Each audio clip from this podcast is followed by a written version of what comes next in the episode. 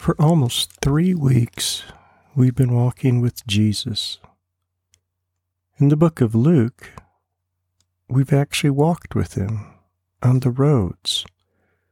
We've been with him in the garden when he prays. We've been with him in the boat when the seas and the storms were raging. We've been with him when he's fed the 5,000 what you need to learn are two things. During the past two and a half weeks, we've seen two things that God is using to change your life. Number one, this is from the book of Luke, chapter 9, verse 44. Christ said, Let these words sink into your ears. It's very important that as you go through this and read these scriptures, that you understand this is Jesus Christ who is speaking in the scriptures. During this part of his ministry, he is traveling from village to village. And he is proclaiming the Word of God and the kingdom of God. But what's more important is that you obey Christ. There were thousands of people, thousands, who thronged to him, who would listen to him but not obey him. They would go back to their homes. They would go back to their daily lives. So understand this that as we go through this, Christ is speaking to you through his scriptures, and it requires obedience. The second thing you need to understand if you start with Luke chapter 7 and go through it with us is that there is a difference of people who come to Christ. Some come out of need. Jairus, his daughter had died. The Gadarene demoniac went face to face with Christ, saying, What have you to do with me? And yet Christ cast out that demon. The woman with the hemorrhage came for healing. But there are those who don't just come to Christ for a need, they follow him. And that is what is happening in your life right now. You've been hearing His Word, but now you know that you must follow Jesus Christ. And within your heart, you think to yourself, I can't do it. I have too much sin. I don't have enough power. I don't have enough skills. All you need to do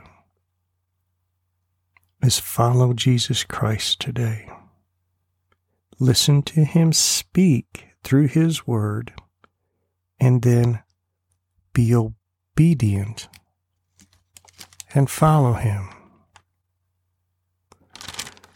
In chapter 11 of Luke, this is what it says.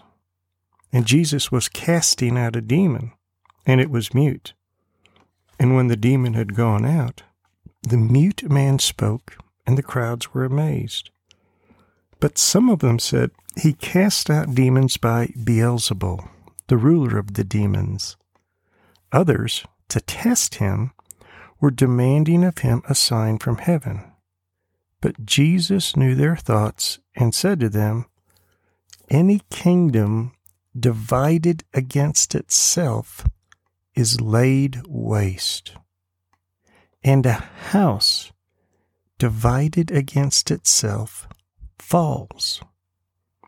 If Satan also is divided against himself, how will his kingdom stand? For you say that I cast out demons by Beelzebul. But if I cast out by Beelzebul demons, by whom do your sons cast them out? So they will be your judges. But if I cast out demons by the finger of God, then the kingdom of God has come upon you.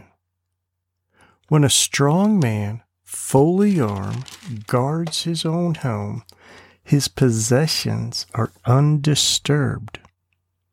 But when someone stronger than he attacks him and overpowers him, he takes away from him all his armor on which he had relied and distributes his plunder. He who is not with me is against me. He who does not gather with me scatters.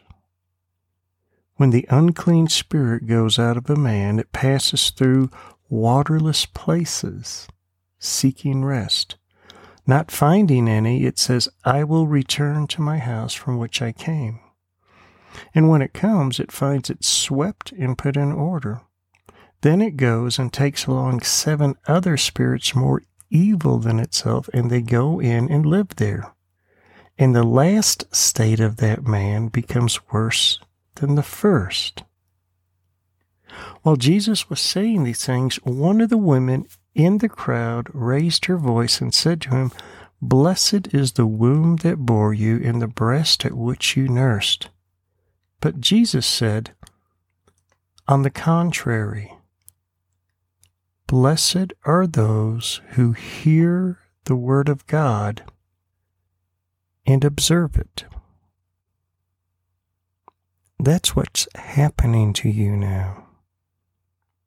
You're seeing it happen in your own life. You're actually hearing Christ speak to you.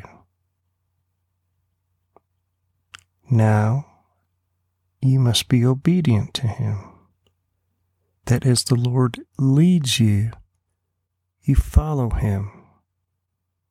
So remember these things.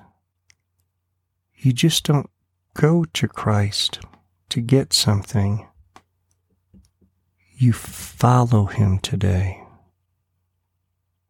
And as he speaks to you, you let it sink deeply into you and be obedient to him. And he will grant you power and authority. Father, thank you for your child that you've called out to them to follow you. Thank you for giving them courage today to get up from wherever they are at and to walk with you throughout the entire day. Thank you for speaking to your child, and that as you reveal your word to them, it will sink deeply into them, and they will rejoice because they will be obedient to you today. Amen.